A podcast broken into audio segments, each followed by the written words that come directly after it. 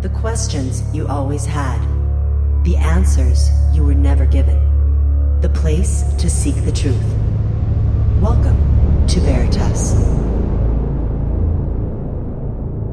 Get ready. Tonight we bring a kaleidoscope of topics and we'll try to make real out of this unreal world. Greetings, I'm your host, Mel Fabregas at Veritas Radio. If you want to listen to tonight's full interview and all of our material, click on the subscribe button at veritasradio.com. And if you want to get in touch with me, want to be a guest on this radio program, have a guest suggestion, or have feedback, just click on the contact button of our website at veritasradio.com. I always love to hear from you.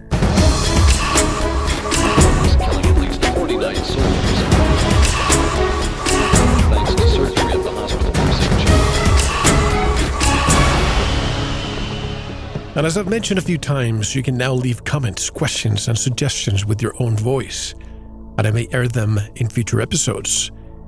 Here's an example of someone who requested tonight's guest. Here's our friend Melissa with her message.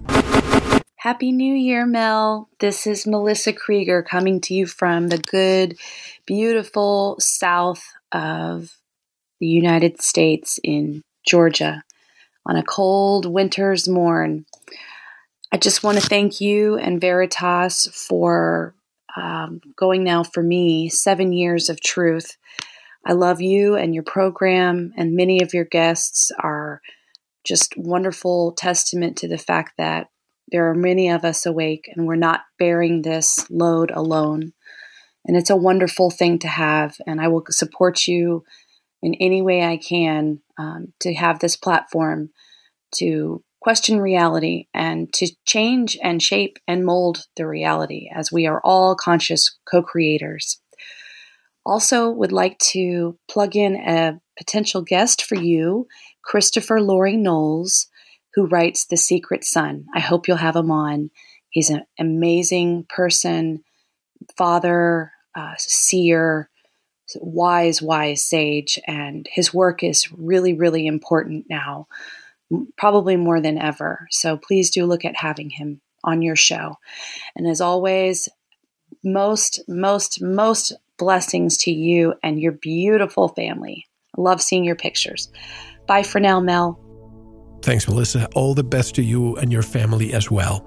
I hope others are not too shy and submit the request just like you did. It makes it more personal. And to help us make sense of things, tonight's special guest is Christopher Loring Knowles.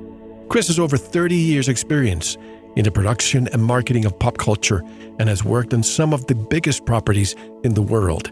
He's the author of many books and writes and reviews for a number of international magazines. He has appeared on ABC's 2020 and VH1's Metal Evolution and several radio shows. He has also appeared in several documentaries such as Wonder Woman, Daughter of Myth, and The Man, the Myth, Superman. You can learn more about Christopher Knowles by visiting his blog at thesecretsun.blogspot.com, which is also linked at ours. Christopher Knowles joins us directly from New Jersey. Hello, Chris, and welcome to Veritas. How are you? Very good. Very good. Good to be here. So glad to have you. As I mentioned before, it was one of our listeners who really, really lobbied to have you on. And I've spent the last couple of weeks looking at your work. And I have to say, it's a, what I call at the beginning, it's a kaleidoscope of work. But let's let's go your background. Aside from what I just read, what led you to discuss so many topics? Um, probably because I was, you know, brought up in them. I um, had a, a, very interesting and immersive religious experience as a child. My mother was a uh, church organist, and uh, so spent a lot of time in church when I was young.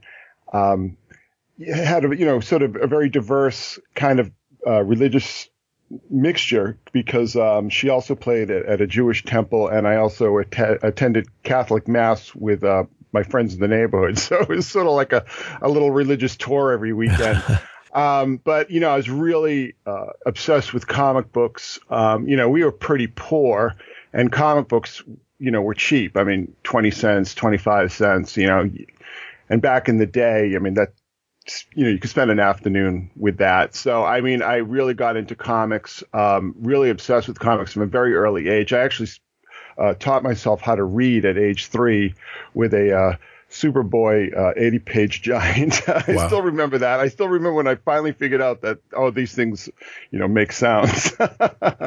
so, um, yeah, so I, and then, uh, very early on, I went to work for um, New England Comics, who uh, are probably best known for the um, publishing the Tick, and the Tick is a, a, character that's been on several television programs, uh, cartoons, and so on.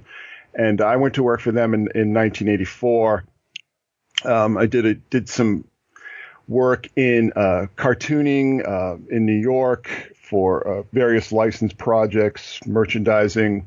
So I, I, have a you know pretty heavy background in uh, pop culture, pop culture marketing, pop culture uh, licensing. Uh, did, did did work in advertising, did work in package design. So you know I really came to understand how all these cultural memes that we are um, bombarded with increasingly in our culture how they are created, how they are packaged, how they are managed, how they are brought to market, and, and how their popularity is sustained. So, you know, having this background and having this background from my teenage years, really, I, I began to um, sort of apply that knowledge to things that I, I began to notice in, in pop culture and in the media and in politics, which is essentially uh, very ancient mythological themes sort of constantly replaying themselves, um, appearing in places where they don't belong, manifesting themselves in places where they shouldn't be. And, um, I mean, for reasons that I won't go into, I, I also had a very conspiratorial bent uh, from a very early age. Um, you know, began to see the world as uh, not what it appeared to be uh, for, for very, very personal reasons. Um, and that, that also played into uh, the way I began to see things. And um, started getting uh, into UFOs in, let's say, 1990. I, I, was working in New York and, and had a friend uh, who's a writer and um, was really into uh, UFO, uh, ufology and so on. So I, I, got into that through him. So it, it all sort of, you know, built and built. And of course, that takes us into the 90s and, and, you know, the X Files and things like sightings and, you know, very much part of the culture. And then it was a internet, not very early adopter, but I got onto the internet around 92, 93 and uh, started checking out all ufology and all. That was pretty early. And, that's probably the BBSs, though, the, the, the, the bulletin boards before the internet. Yeah, well, actually, I had a 24 BPS modem. Yeah. Um, a 2400. And, uh, you know, when, when I finally got 55K, I, I was, I thought I was like, you know, on the space shuttle. right. but, uh, yeah, I mean, I loved it. I mean, when I first got on the internet, it was, um, the dopamine hits were, were it was like heroin being injected into my uh, cerebral cortex. It was just, it was addictive. It was intoxicating. It was an amazing experience. I mean, I, I still kind of miss those days. Uh, not kind of, you know, very much. I mean, just to be able to immerse yourself in this universe of information, even though you were paying for it by the minute back in those days. Well, same thing with me. I remember, first of all, I was an altar boy for many years as a child. I uh, grew up in comic books as well. Then Commodore 64 computer in the 80s and early 90s with a 2400 baud that I had to I had a phone that had to be on had to be unhooked and on top of the modem and if my dog barked all that information that was being downloaded at night would actually stop. Anyway, that's a long story. But then the oh, X- I know that story well. so the X Files came along, uh, all these UFO sightings. So everything is in, in, interconnected. But let me start discussing some of the things from your blog, and I'll start picking things from everywhere because you discuss so many topics. But the one that caught my attention first was one I've been looking at for the past, I would say, year or two, and I just can't understand why. The siren, the mermaid symbolism, and the rising archetype. There's a movie out there, I haven't watched it yet, The Shape of Water. I saw the trailer. But the first thing that came to mind was, and that Ariel was how I met your mother, if you know what I mean. yeah, that's a great line. I'm stealing that. so what, yeah. what's up with the the meme? Mermaid gymnastics. What are they? What are they pushing? Oh, that's an excellent question because it's just everywhere. Um, it seems to be, you know, what I call an emergent archetypal dominant, which is basically like an, an over theme, an earth theme that subsumes so much. Um, let me give you an example. Um, say that, uh, like a god like Isis in, in ancient Egypt. Isis was actually um, a fairly minor local god goddess who came to um, absorb a number of other goddesses' roles and functions, and to the point where, in early Roman imperial era, I mean, she is ruling the, the Mediterranean. Um, she becomes what I call an archetypal dominant. That the uh, the, the, great mother figure um, starts from rather obscure origins and through a process of syncretism and osmosis and cultural exchange becomes a figure that really has very little to do with how she started out. Now, the siren is is not unrelated to Isis and, and figures in that lineage, but the siren is a character that I believe um, personally um, represents the the age of Pisces because we began to see goddesses. Um, specifically Atargatis, who is in that lineage that we can trace back through Astarte and Ashtoreth to um, Ishtar and Inanna, um, you know, represented by the um, constellation Virgo. But it, I, there's a lot of star magic involved here. Now, with the siren, um, the, you know, the, the, classical siren is the two-tailed siren, and I, I, believe that's a representation of the, the two fishes of Pisces. So I, I believe that when these dominants arise, that there is an element of star magic, of astrology, but there's also a, a very deep and very hard to uh, trace element of conspiracy, of collusion, of um, cultural engineering, of social engineering. And in the case of the siren, I believe what we are seeing is that the siren has either risen or has been chosen as an archetype to represent this new age that we're all being dragged into rather suddenly. I mean, we heard all these things about um, transgenics and robotics and uh, transhumanism and all these kind of ideas that were theoretical or maybe even imaginary for, for a long time. And then all of a sudden we're seeing the application stage. And for some reason, the siren is, is becoming um, a symbol of this. And I believe that part of this is, is due to the fact that the siren is a transgenic, uh, creature, a transgenic being, either in the um, original conception where it's a, a female uh, associate, you know, combined with a bird, and now with this mermaid thing. So, I mean, this mermaid thing is just being pushed and pushed and pushed and pushed and pushed everywhere. And it's being pushed from very interesting places.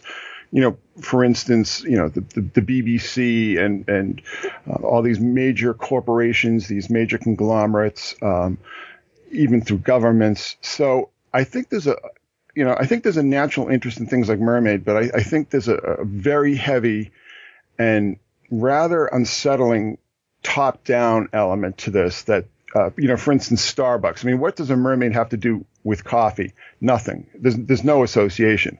But everywhere in the world now, increasingly, um, we see that siren icon. And in even like the Starbucks coffee uh, logo has been removed. And basically what we're seeing reminds me of uh, how you know, certain cult centers, say in, in, a city like Alexandria, would hang out icons of their their goddesses or gods, you know, to attract people, and and it's very much like that. It's it's it sounds kind of insane in, in some ways. And a lot of people might have trouble putting the pieces together, but what we are seeing is, um, you know, basically a large scale social engineering project that is riding on the backs of this icon. But what is the end game there? Because I remember seeing a few years ago, I think it was Animal Planet, that had a, a documentary, it almost looked as if they were trying to portray mermaids as real. This oh yeah, push, I mean, yeah, yeah. Oh, You yeah. remember that? That's still going on. That's still going on. I mean, there's um, there's another program, and and we're also seeing all these, you know, Facebook and YouTube videos. Oh, this is a real life mermaid. This is a real life mermaid. right? Yeah, I mean, the, of course, there are no real life mermaids, but they are pushing this. And if you looked at the, the imagery and the video, um, you would start to believe that there actually is a real life mermaid out there because we see these people um, underwater. They seem to be surviving and breathing and holding their breath. I mean, it doesn't seem like they're, you know, that these are all posed and staged. It seems like we're capturing these mermaids in their natural element. I mean, I think the ultimate and I've been saying this on the blog along. I think the ultimate um, end game here in, in this regard is transgenics. That um, this might be a little out there for some people, but CRISPR-Cas9, um, recombinant DNA. I mean, recombinant DNA has been around for for what 50 years now. I mean, this is not exactly new science. I just think that we're getting closer to the application stage, and I think personally, I think a large part of this mermaid um, conditioning is to get people comfortable with the idea of extreme hybridization. And, uh, you know, we've already seen a, a human pig embryo created. Um, we've seen uh, goats um, spliced with, with spider, spider DNA, which is just absolutely insane. I, I think there are probably a lot more of these things going on in labs that we're not hearing about. I also believe that a lot of these strange creatures that have been washing up on beaches all across the world are transgenic creatures that have been unleashed, you know, let out into the wild, so to speak. So I, I think that um, transgenics is a much bigger deal than we're being led to believe. I mean, we're hearing about transgenic GMOs, transgenic crops, but I think that um, you know the biological uh, uh, aspect of this is is a much bigger deal than than we're led to believe. And I, I think just the idea of biology, microbiology, DNA, CRISPR-Cas9, all these kind of things are going to play a much bigger role in our future. Maybe not long term and maybe not immediate, but somewhere in that middle that we're start, you know, we're going to see things like, um, real life mermaids. I mean, these creatures being created. I mean, we're hearing things about, oh, you know, humans used to have gills. I mean, stories like that being fed into the science media. I mean, it sounds absolutely insane. But look at the people who who are really being hit with the mermaid um, conditioning program, as I call it. I mean, it's basically girls, young girls, somewhere between five and six and twelve. Now, to me, that says that we're really going to start to see transgenics appear uh, within a decade or so. That we're really going to start to see chimeras, hybridization. Wait, wait a second. You just hit the, the the nail right on the head because as you're talking, I'm thinking that's exactly what I've been thinking. But this is not about my opinion; it's is yours and your research. And I was thinking in my mind, the advent of chimeras. I wonder if in the past, when it used to be mythological characters like the Manticore, uh, the you know the the uh, all these you know half horse, half half Yeah, human, and all, Pegasus, all Centaurs, that kind of If Yeah. that was indeed reality back then, and something happened, there was a cataclysm, and all that knowledge went away. But in the past, if we had that, I know we can't find it in the fossil record, but could it be that we had that in the past, and now we're trying to rediscover the same patterns? I believe so. You know, I, I'm I'm not a scientist, and I'm sort of seeing this from a distance. But I'm I'm what I'm doing is that I'm trying to map the um, the way the symbolism and the messaging is proceeding, and f- from that vantage point, I absolutely see this as re- you know, setting the table for, for chimeras, for the the emergence of chimeras. Um, chimeras are a reality. There there are such things. Um, they're being created and released to the public in sort of, you know, the the embryonic stage, the stem cell stage. But if you really start to look at the science, you know, and as many people who say that they, they love science and they're all about the science and all this kind of thing, I mean, I don't think they really pay attention to what science is actually telling them. Because in this case, um, we're seeing so much of this. And, and for instance, uh, I just saw a recent story in Futurism about how um, you know human biology is can be engineered to um, interface with electronics. I mean, this is insane, but this is being put out there, you know, in scientific journals. And there's, and I hate to connect this because I know some people may may take offense to what I'm about to say, but with this push of the transsexual, transgender, transethnic, some guy somewhere said, "Today I feel like a female Filipino lady." What about if tomorrow, and this is something I discussed with another guest the other day, I forgot the actual term, but it's trans disabled, somebody who says, I feel like I'm a disabled person, I'm going to use a wheelchair. Well, now they're going to start deriving uh, disabled benefits. Or what if somebody says, you know, I'm 30 years old, but I feel like I'm 70. So you need to agree that I'm 70. Or people who say, I feel like a cat or like a dog. And what if in the future people who have money pay another country where ethics might not be, you know, an issue, and they may say, "I want you to inject something in me." So to start changing me into some other species, I mean, the possibilities are endless, Chris. Oh, it's already begun. I mean, this isn't speculation.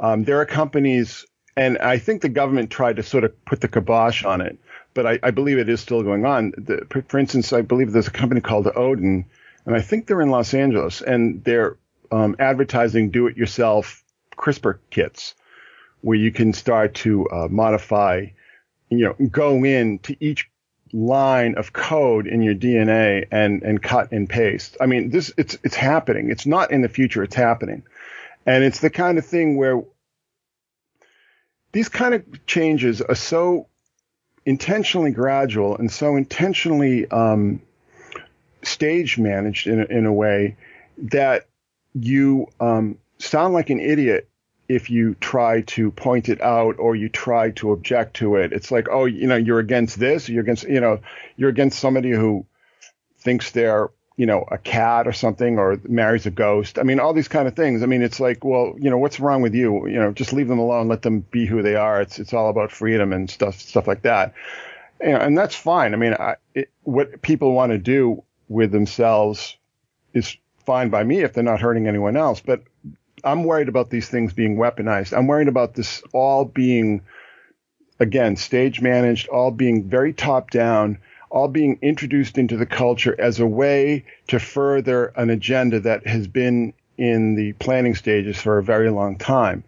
So in this regard, um, things like, uh, you know, the, the trans movement, and um, you know the things you allude to, like this kind of very silly transracialism and, and things like that. Um, you know, these things have always existed. I mean, these things have always been part of society and culture. Um, but the way it's being sort of packaged and collected and introduced into the public as something that you have to you you can't not endorse. I mean, it's not a question of like, well, live and let live. I mean, you know, people want to um, express themselves in however they choose. I mean, most reasonable people believe that way, but it's not about that anymore. It's like now you have to endorse this. I mean, now you not only have to endorse it, but you have to be enthusiastically endorsing it.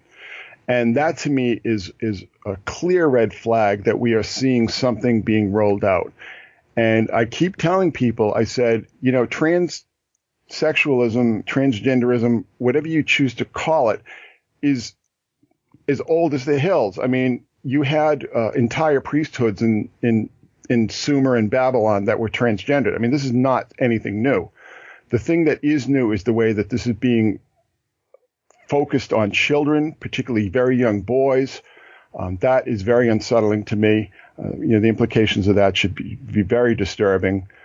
But also, the way it's all leading towards what I see is the, the real end game, which is, you know, chimeras, transgenics, and so on and so forth. Um, you know, a lot of people, when they sort of get caught up in a crusade, don't realize that the most, uh, you know, the, the foot soldiers of crusades are always the first to be sacrificed. They're always the first, you know, to the guillotine and and so on and so forth. I mean, you can just look at um, you know the stormtroopers in Nazi Germany and, and how they you know the, the night of the long knives and things like that. I mean, uh, the communist movement, um, the communist revolutions in in Russia and in China and in Cambodia. I mean, all across the world. Um, you know, particularly and certainly, uh, I think this you can trace this back to you know the, the Christian movement in Egypt and the monks and so on and so forth. So it's like the foot soldiers are always the first to go, and I think that should be very concerning to people.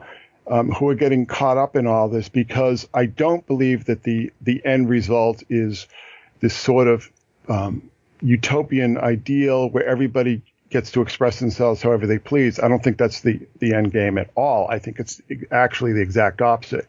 And I think the real end game here is um, forced transgenics, forced uh, chimeras, um, so on and so forth, where you're selected maybe even before you're born to be, um, you know, morphed, uh, to be genetically spliced with, with some other creature and things like that. I mean, it sounds really crazy to a lot of people. I understand that. And it might sound kind of extreme, but I'm just looking at the way so many different streams are sort of coming together. And I, I think this is going to be a major issue in, in maybe at the most 10 years. And that sounds, again, like I'm taking a leap, but I think it's what we're going to be seeing. And we're seeing that everywhere. There's a new movie coming out, Alita Battle Angel. Uh, it's a hybrid with with robotics. Uh, think of the repercussions for a second, folks. Take a look at this robot, Sophia, which was granted Saudi Arabian citizenship. Know, with this robotization of society, I wouldn't doubt it if also we bring genetic engineering and the creation of chimeras, say 98% human and 2% fill in the blanks, and that hybrid may be used as a worker without any rights because they're not 100% human. Think of the legal ramifications this may have.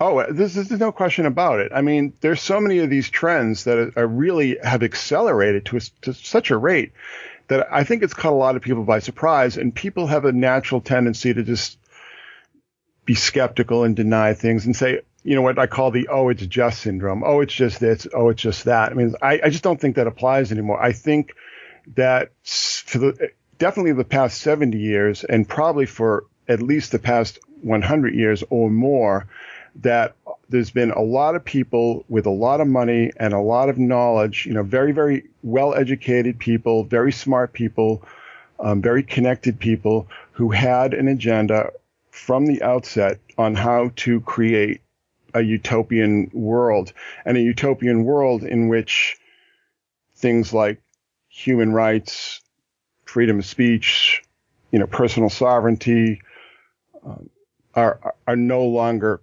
factors. And and we, we, you know we see this we see this in this movement um, very prevalent in the extreme left to um, to tarnish the idea of free speech, to tarnish the idea of constitutional rights, to tarnish the the building blocks of, of any liberal society, of any liberal democracy, which is personal rights, personal sovereignty, that people have meaning and people have value. And this is being just assaulted and hammered away at every day. And again, I don't think the end result here is some utopian um, workers' paradise. I think the end result here is a, very extremely regimented world in which robotics and transgenics and on and on and on um, invade the sovereignty of of the human being on on a daily basis. As a matter of course, you know, personally is what I believe. I mean, I don't think this is necessarily inevitable, but I I think that um, we're well on that road right now if we don't stop and think about what is actually happening around us. I think the genie is already out of the bottle. Question is if we can put it back. But I think of in the very near future, and I've read about this, that women are going to give the, you know, they're going to choose if they want to be able to carry the baby for nine, ten months or have it at a, a at a place where they can actually have the fertilized egg and they'll have the same uh, you know, environment as if it were in the womb. And women, I guess, you know, this this is all financial, so they will be able to pay for that. But imagine how many women will choose to, yes, I don't want to keep the baby for nine months. I'll just have it there. Or people like Ray Kurzweil who think they're going to live forever. But it's so close to us. The fact that right now you have a hard drive in your computer. All you have to do is digitally copy it to another hard drive, and the data survives. What tells you that your consciousness and my consciousness cannot be copied into something and then create another TV series, Netflix? I haven't seen it yet, Altered Carbon, where people are mm. going to be able to transfer their mm-hmm. consciousness into a newer body and you, in essence, live forever. Which they call sleeves, by the way. Exactly. I mean, human beings are, are called sleeves. Yeah. Yeah. I, I think that um, you're actually being a bit conservative here. I, I think that the, the real end result is um, total bypassing of, of human biological reproduction. That um, people, human beings, will be engineered, will be grown from stem cells in a lab, uh, incubated in artificial wombs, artificial uteruses. I mean, this is already being done with animals. I mean, this is not speculation. This is not science fiction. It's already being done. Um, that what we are going to see is the elimination of human biological reproduction as we've known it.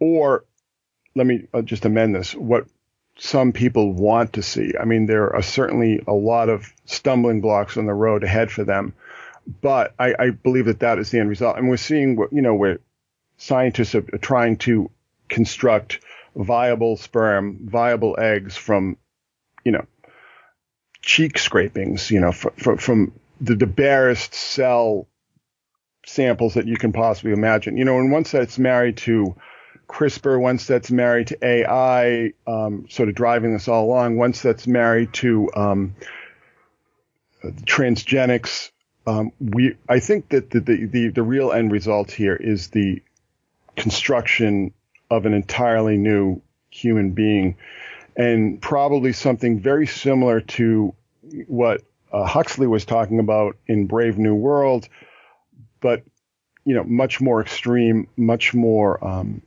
inhuman. I think, and and that's really what it what it boils down to. It's like which direction do you want to go? Do you want to go in the human direction or do you want to go in the inhuman direction? And I think at this point in time, the the you know the fork in the road is is very clear.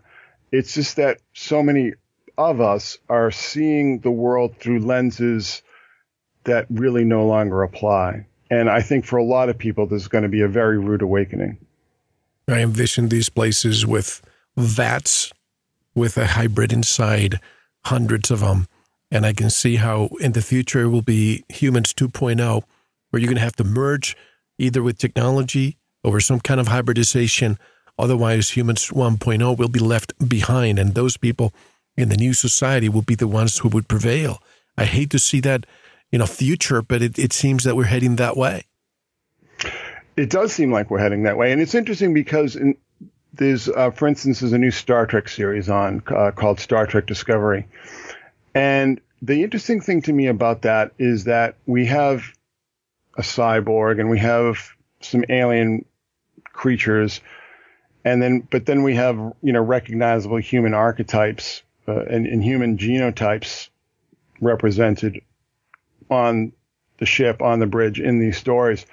Um, i think this is just completely misreading the future. I, I think that by that time, you know, in, in two or three centuries from today, that nothing that we recognize as human would be on the the, the, the bridge of a starship, if if such a thing will ever exist. Um, I, I just I, I don't see it happening if things continue on the road that they continue. I mean, there are.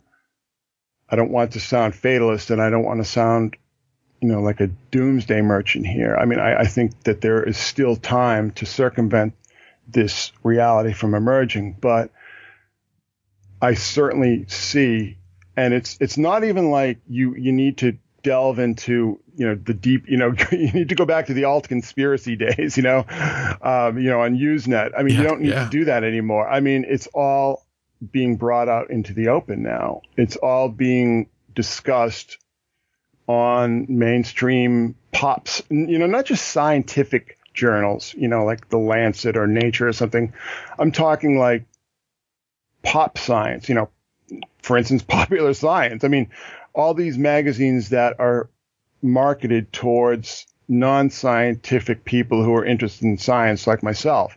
So it's not, I'll give you a great example. Um, and, and this is something that I think a lot of people who are interested in advancing, um, you know, uh, this trans, uh, gender issue should, should just keep in mind is that I, I read in uh, MIT Technology Review that there is a woman who is um, basically engineering um, the cow genome so that only bulls are born. Um, that only bulls are, are born to a certain type of cow, and and that these are creatures that are um, not only male but uh, genetically engineered. So they're you know they're bigger and they're stronger and they're, they're more vigorous and you know they produce more meat and and, and all, all these kind of things. But it's like if, if they can already engineer something like a cow which for all intents and purposes is identically is, is identical genetically to, to a human being um, you know there's maybe a 5% genetic difference there i'm not sure but if, if they can already engineer this so only male animals are born, um, what what are, what are we looking at down the line? I mean, what what what are, what is the end game here? What is the plan? And if they can create artificial wombs and artificial eggs, as well as artificial sperm, what what what how do they see their future? I mean, who is you know the future human in this calculus? I mean, who is the ideal representative of the human race? Um, I, I think these are questions that nobody seems to be asking, partly because they've been shamed out of asking these questions by very well funded uh, pressure groups. But, you know, there's also sort of a cultural stigma against this. But we'd better start asking these questions. And we, you know, we better start asking these questions without, you know, the, the uh, implicit kind of adoption of, you know, of, of homophobia, of transphobia, and so on and so forth. I mean, you know, taking that kind of baggage is not the way that you want to proceed with this. You want to proceed with this, you know, as an open-minded and accepting person, but you, you're also an open-minded and accepting person who is deeply concerned about what plans are being hatched by extraordinarily powerful and extraordinarily uh, wealthy groups that we don't even know. We don't even know who they are. I mean, we can't trace them. They're completely unaccountable, but they're, you know, they're, they're bringing money into universities and, and into laboratories and have what some people would see as an insane agenda, you know?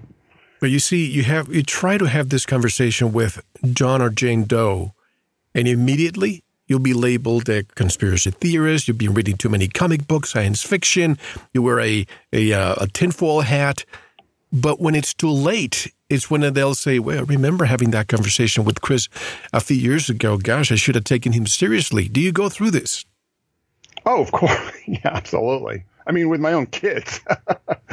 but that's, you know, that's the the difference between somebody who does the actual research and somebody who just sort of scans uh, the headlines on their social media feed.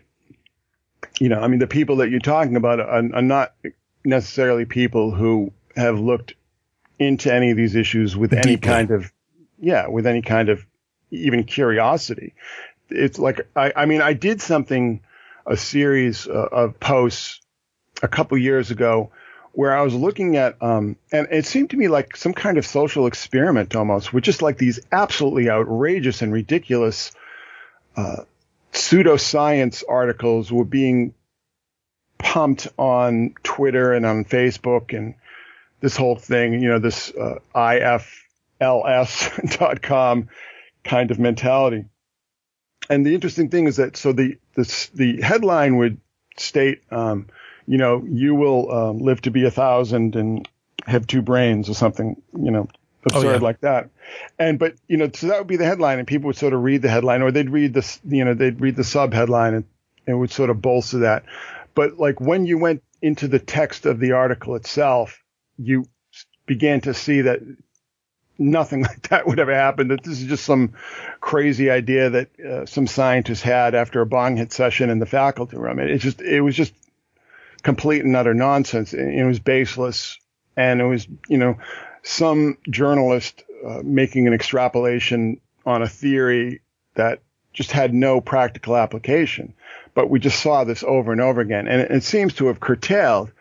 But which sort of speaks to me is that this was a some kind of experiment being run. You know, maybe some data mining or so, something like that. I'm not exactly sure, but um, it it it also had sort of the secondary effect of where people just stopped paying attention to science altogether. You know, outside of just the, the most uh, widely circulated headlines.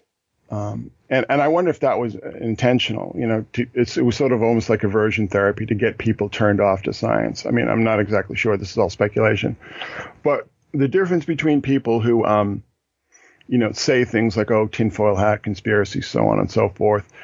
And, you know, people like ourselves, quite humbly, um, is just the difference of actually reading the actual articles and not like reading the articles in some peer reviewed journal. I mean, just reading the, the actual articles in, you know, Discover magazine even, or, you know, just some, some sort of pop science journal. I mean, once you get past the headlines, you get actually, you know, the actual complexity of the issue. Um, you're going to start to get pretty paranoid, I think. By the way, I'm in the process of contacting a, a gentleman with the name of Chamath Pal- Palihapitiya. He was a former executive for Facebook and one of the people behind the programming. And he says that we are being programmed. He does not allow, he doesn't use Facebook. He does not allow his children to use it. And he says that he would be being programmed for the worse. He's actually saying that Facebook is responsible for destroying how, society works. Think about it. You go to, to any social gathering, you go to a restaurant, and you see all these kids with their phones eh, on vacation. This is not the way society used to work. At least you and I remember one foot at a time where we didn't have the internet and at a time where we have all these gadgets and social media now. What's going to happen future generations that don't know how we grew up? We understand the difference, but they don't. Well, you know, it's funny because I did an, a series on the blog called uh, Lucifer's Technologies. And basically what I was doing is that I was looking at, um, for instance, Philip J. Corso's book, uh, The Day After Roswell. But I was connecting that to um, the way things were being discussed. You know, you'll remember this, and, and maybe some of your listeners will remember this, but back in the late 90s, when, um, you know, before Corso's book came out and just sort of poisoned the well, but there was a lot of talk about reverse engineering. There was actually a very interesting uh, television documentary hosted by Stacy Keach on the topic. And, um, you know, this was really something that people were discussing because so much of this technology was just showing up out of nowhere. And people were like, what is going on here? What's happening? And, and they started to think back on, you know, say stories like uh, reverse engineering from Roswell, things that had been sort of bubbling up in the uh, UFO conspiracy underground for a number of years. So uh, what I began to do is I, I began to look into these stories that were circulating at the time. I, I looked at where they were coming from, and um, one of the uh, large uh, or the more prominent sources of this was a guy named uh, Jack Shulman, who uh, was a computer engineer and was involved with Bell Labs uh, in the in the late 40s and early 50s, and um, he he did a number of, of talks and lectures and appearances on more, you know, maybe like Art Bell or, or Jeff Rense. I mean, one of these kind of talk shows at the time. And then he just kind of vanished. I mean, he just vanished. And um, it was very strange. and then there there was a sort of a message coming up on his website a couple years later. Oh, you know, I was just kidding and all this kind of thing. And it's like if you go back and, and, and read those lectures, the transcripts of those lectures, it's clear that he was not kidding, that he wasn't just joking around, that he was very serious about this.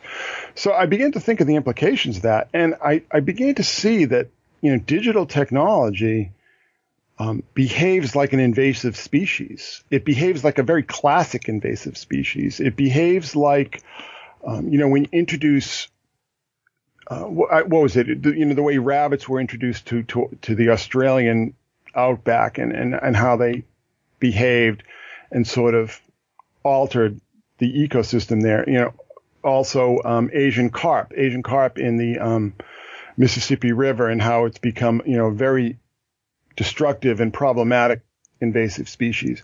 But if you really look at digital technology, computer technology, the microchip, the transistor, all these kind of things, um, they have altered our society and altered our brain chemistry, will be altering our biology. I mean, they've basically changed everything in, in an extraordinarily short period of time.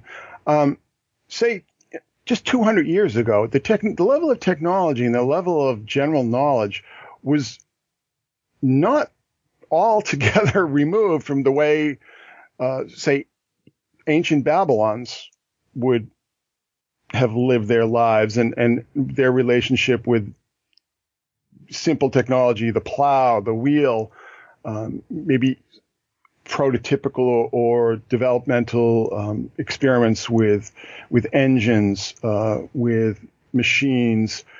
Um, there really isn't a, a, vast difference between, say, let's just go back to 1800 BC and 1800 AD. I mean, there's not a tremendous amount of difference in the levels of technology there.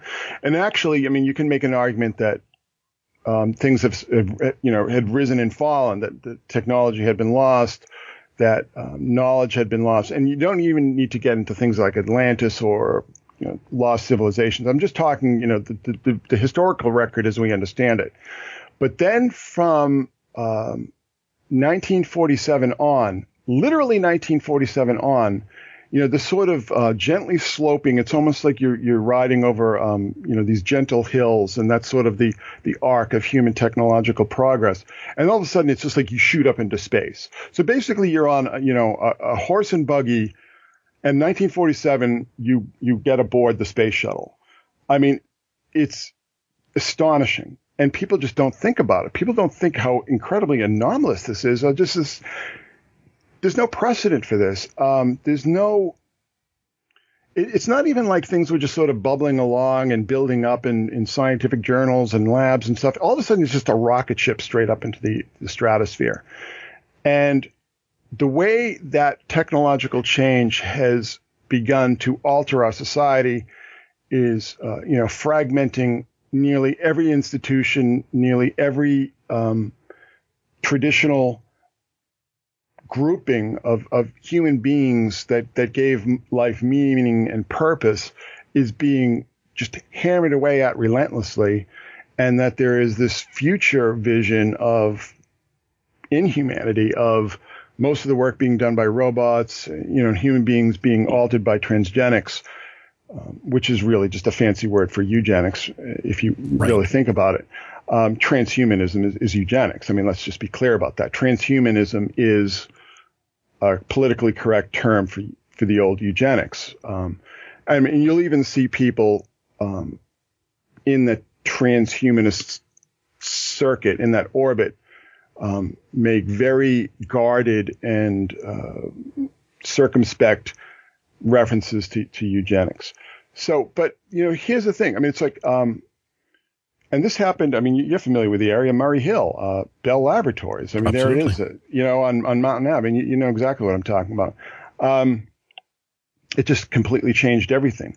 And what it what I keep harking back to, and what it keeps reminding me of, is the Star Trek film First Contact, where um, the Borg come to invade Earth and get involved in you know this huge battle, and and and as the tide turns, and the Borg look like they're losing, they send this pod out, and it goes through like this temporal distortion, and um, the next minute, uh, the Federation, you know, the Star Trek, they look down and see the entire planet is um, is Borg. You know, the time planet Earth is now Borg, and it almost seems to me that um,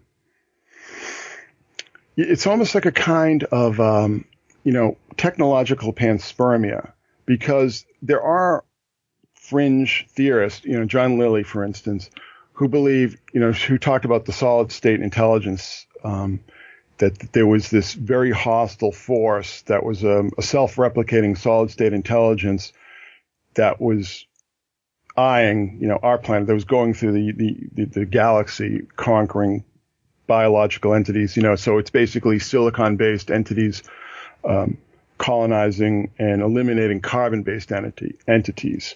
So um, I often think about these things. I mean, this is again, this is really on the far fringes of speculation here. But how how else would we imagine it it would work? I mean, how else would a um, extremely technologically advanced society, maybe so technologically advanced society that's it's not even something that we would even recognize as such. You know, maybe it's just entirely cybernetic and entirely silicon based, and so on and so forth. You know, how would they infiltrate um, you know, a carbon-based culture, civilization such as our own, and begin to over, you know, overwrite, you know, sort of overwrite the code. It's it's very similar to how you know a virus enters the bloodstream and begins to replicate itself within your own biology. You know, cancer is is another example here. So I'm I can't help but wonder that. I mean, again, it sounds very extreme and you know very speculative, but how else would it work? How else would we imagine it work? You know what I'm saying? Well, I can see a future where carbon based life forms may be merging with silicon based, I don't want to call them life forms or computers, but that's just what, you know, transhumanism might become in the future. But let's transition now to another topic. I'm, I'm looking at a picture here of Gillian Anderson with the Quagmire, the sea monster here. It, you're an expert when it comes to the X Files. You even wrote a book about it. I devoured every episode of all the you know all the seasons in the past. I only watched the first episode of the new season and haven't watched the the new ones yet. Why now? Why are they bringing it back? I remember it left a, a big big void, and then the series Fringe came along, which I loved it as well. Then Fringe ended, and the void is there. But I think after 9/11, and if you remember the spin-off, the Lone Gunmen, you remember that first episode where they kind of predicted, you know, the scenario of 9/11. I think because those topics were not were tabooed, they decided, no, let's give a break to the X Files. Why now? Why so many years later are they back? Well, that's an excellent question, Mel. that is really an excellent question. Um, you know, the the standard issue explanation would be that everything is being revived, that everything is being rebooted because there are only so many ideas, so many viable ideas out there. Um, but if we look at the X Files, um, look at some of the people, are, you know, surrounding the X Files, maybe not necessarily involved directly, but sort of in the orbit, it starts to paint a little bit of a different picture. And you know that 9/11 issue in the Lone Gunman is you know, it's an excellent example because just to give a bit of background here, I mean, Chris Carter is a very interesting guy, um, very extraordinarily intelligent guy, involved in science and technology, does a lot of things in those fields that we don't necessarily even hear about. Um, he's also very well tied into this network of um, former CIA and FBI people and um, it was through this group that the, the spin-off series Millennium was created, for example. And it was based on uh, what was called the Academy Group. And the Academy Group were um, former FBI officers who, who started a consultancy to um, deal with serial crime. So, uh, and, and Dean Haglund, who played Langley, who appeared on a recent episode of the, the new season, um, you know, was very candid. He said that there were a lot of CIA people in the mix, that there were CIA people involved with this series from the very early days and that they were giving the producers and the writers story ideas. I mean, the the um, the lone gunman thing, I, I think a lot of people have sort of misinterpreted that. And you know, my if you actually watch the episode and listen to the dialogue, I, I believe that personally, I believe, and this is in, you know entirely speculative on my part. I mean, I'm not speaking for anyone else here, but I, I believe that um, somebody within the what, whether it's the intelligence establishment or this network of people who, who you know who never really quit. I mean, they retire from active duty, but they stay very much involved and they start their own firms and so on and so forth. So you never quit the CIA, for instance. Um, I believe that um, somebody had told Chris Carter that something is going on, you know, something is in the work, something is in the planning stages, and that he would like this episode to air so you know, a market can be laid down. You know, sort of like almost like if these people have, have emerged from the shadows, it's almost like I told you so. Yeah, it, it acclimated society, just like uh, the movie 2001 Space Odyssey acclimated the population about the moon landing. Yeah, well, exactly.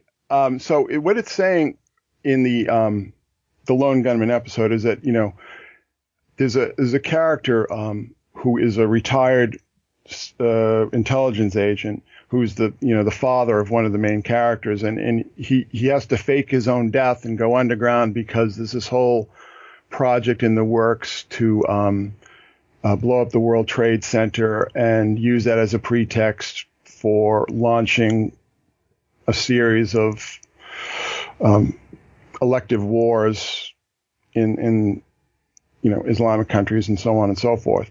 You know, so basically, exactly what happened was being predicted there. And and again, I, I personally I believe that what we are seeing is that somebody was saying, you know, you either have to warn people this is going to happen, or we just need you to lay down the marker because you know we will emerge from the shadows or come onto television and so on and so forth and say, you know, we're the ones who told, you know, the producers of the X Files about this, uh, you know, some something like that. I mean, it's spy games. You you never know what's going on, but by the same token, I mean, so much of what we see, particularly nowadays, is being manipulated by, you know, intelligence agencies and the military. I mean, that's, this isn't conspiracy theory. This is mainstream news.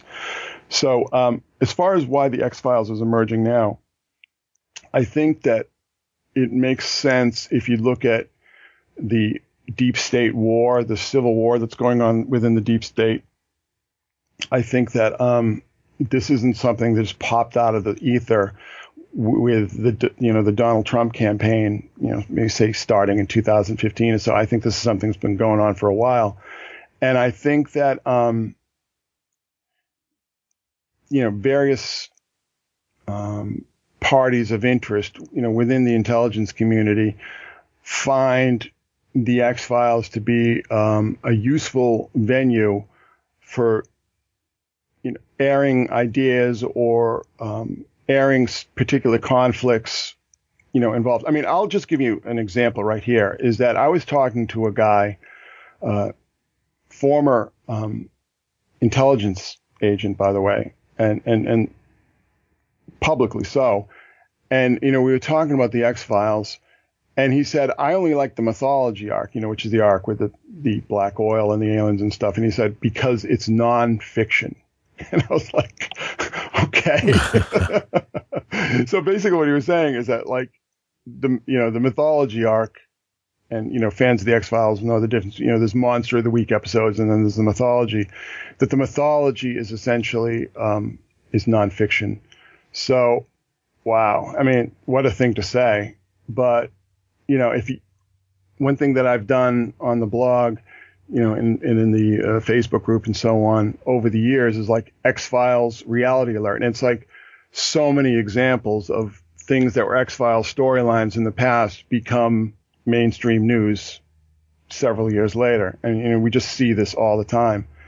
And uh, so that sort of speaks to me that, um, you know, not only were these guys like really good writers and really intelligent and really did their homework, but I, I think that, um, they had, you know, little birds whispering into their ears, so to speak. Well, I read this today. Somebody emailed this to, to me. I'm not sure if this is referring to the newer episodes or an old episode. It's episode 409. That would place it in what season? Would that be uh, season 10 in your opinion? Well, no, the, the way that's written, 409 would be um, ep, uh, season four, episode nine. Okay, well, this is from back then. What's happening right now with the FBI, everybody knows. It's deep state. So this episode shows Scully testifying to Congress that the FBI has a hidden secret society and they are corrupt to the core. Fast forward to 2018, that's exactly what's happening right now. Is that Yeah, that's, yeah, synchronicity? that episode is called Tunguska, by the way. Tunguska, okay. Yeah, and um, that's a, a reference to the um, The explosion or whatever happened in Russia. yeah, the you know whatever it was, uh, UFO crash, uh, comet, antimatter. I mean, who knows w- what actually happened there? Um, but yeah, exactly. I mean, that's exactly what I'm talking about. That's exactly what I'm talking about. That um, there was this conflict. I, I, I think you would say within these intelligence agencies that um, somebody was using the X Files to air, you know, uh, what what they would call sort of a, a limited hangout, and um, I that's why I think the series is back. And if you watch this, the the opening episode of the revival, I mean, wow, it's like telling you. Have you have you seen that? you Oh, know, that- absolutely. When the yeah, that very famous scene with uh, with Tad O'Malley, right. uh, Joel McHale, you know, talking exactly what's what's what's happening, exactly what's going on. And again, I, I see this as like somebody within the intelligence agencies is, you know, telling tales, what I call telling tales out of school.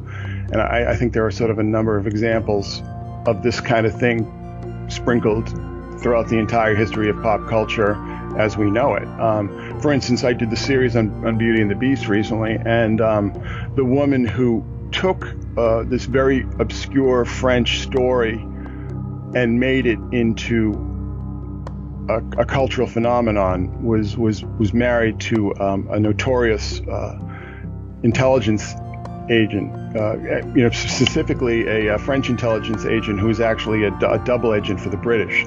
So that's how Beauty and the Beast um, emerges into the culture, you know, 300 years or so ago, through this very interesting uh, secret society intelligence agency connection. Let me end this segment with this after what you said about the X Files. Yes, that first episode was incredible.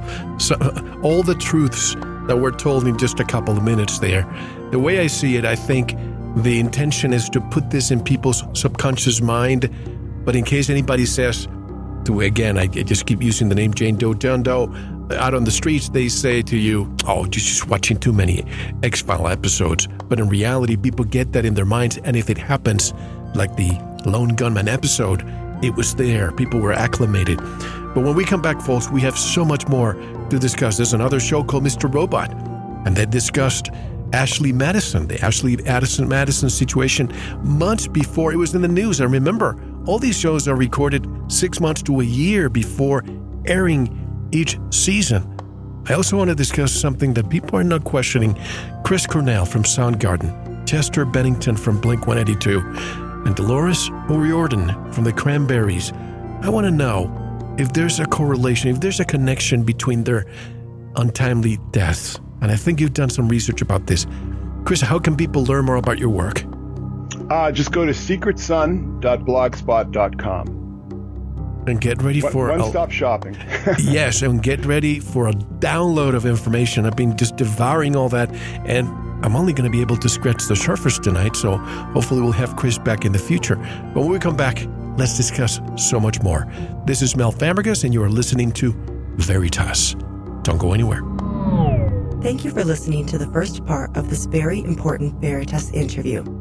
To listen to the rest and all of our material, proceed to the members section or subscribe at veritasradio.com. Don't forget to visit the Veritas store for MMS, hemp oil, pure organic sulfur, and other great products. Thank you.